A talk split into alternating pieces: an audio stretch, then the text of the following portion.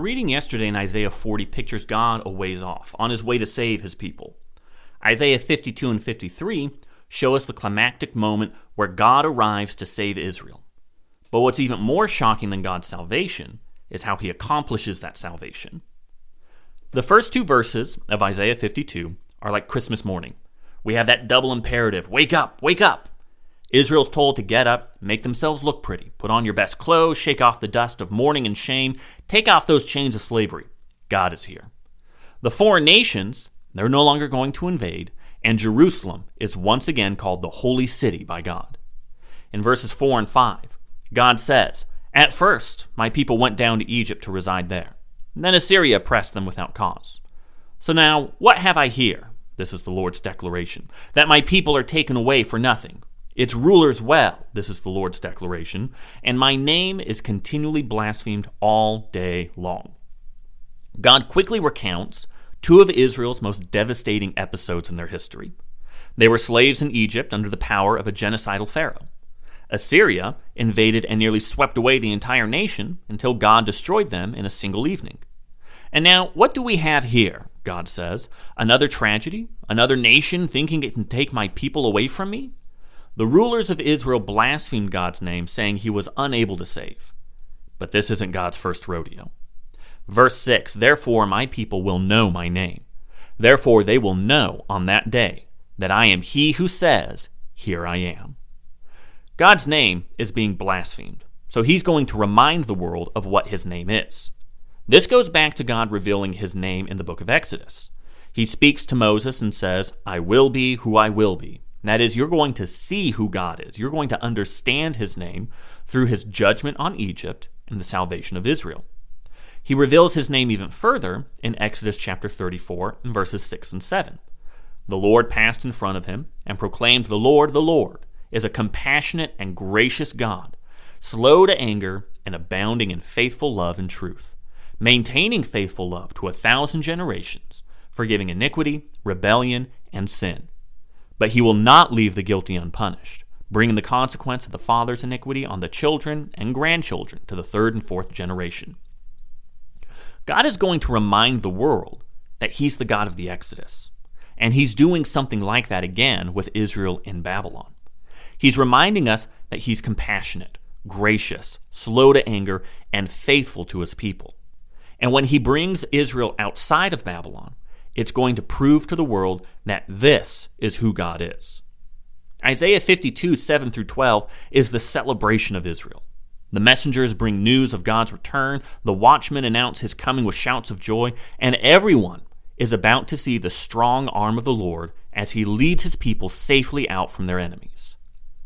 But as God gets nearer, the celebration turns into a stunned silence.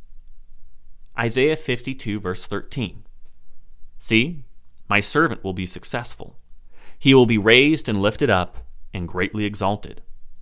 Just as many were appalled at you, his appearance was so disfigured that he did not look like a man, and his form did not resemble a human being.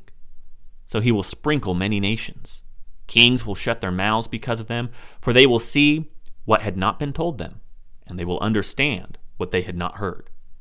Who has believed what we have heard? And to whom has the arm of the Lord been revealed? God is sending his salvation through a servant. And when people see him, they're going to be appalled. He's disfigured, he hardly looks human, and the kings and the nations are going to be shocked into silence. God said in Isaiah 52, verse 10, that he is going to display his holy arm. But Isaiah 53 reveals God's holy arm, his means of salvation, to be a rejected and suffering servant. He's not impressive looking, he's not especially handsome, he's not even average looking. And most people are going to end up rejecting him because this servant is going to suffer so much that people are going to just consider him cursed by God. But Isaiah tells us that all the suffering that this one endures isn't going to be for his sin. In verse 5 of Isaiah 53, we're told that he was pierced because of our rebellion crushed because of our iniquities. Punishment for our peace was on him, and we are healed by his wounds. Isaiah tells us of God saving his people in a way that nobody expected and that nobody really wanted. Instead of a great show of power like the plagues of Egypt, we have the servant who's going to die for the sake of the nation and be buried with the wicked. And here we are, and as we examine this passage, we realize that this could only be fulfilled by one person Jesus the Christ. Rather than saving Israel with fanfare and applause, he's rejected by his people. Through his suffering and death on the cross, he was considered cursed by God, but Isaiah tells us how we ought to view his death. In Isaiah 53, the last two verses, 11 and 12, after his anguish, he will see light and be satisfied. By his knowledge, my righteous servant will justify many, and he will carry their iniquities. Therefore, I will give him the many as a portion, and he will receive the mighty as spoil, because he willingly submitted to death and was counted among the rebels. Yet he bore the sin of many and interceded for the rebels. His death wasn't a curse from God. It was a sacrificial death that justified us. It was Jesus interceding for us and our rebellion so that we could be with God. So we see that when Isaiah is writing this prophecy, he has something much bigger in mind than Israel's deliverance from Babylon. He wrote of God's servant freeing us from the power of sin itself. The mighty arm of God isn't God's power to crush, it's his power to love, to love the most unlovable people, even to the point of dying on the cross.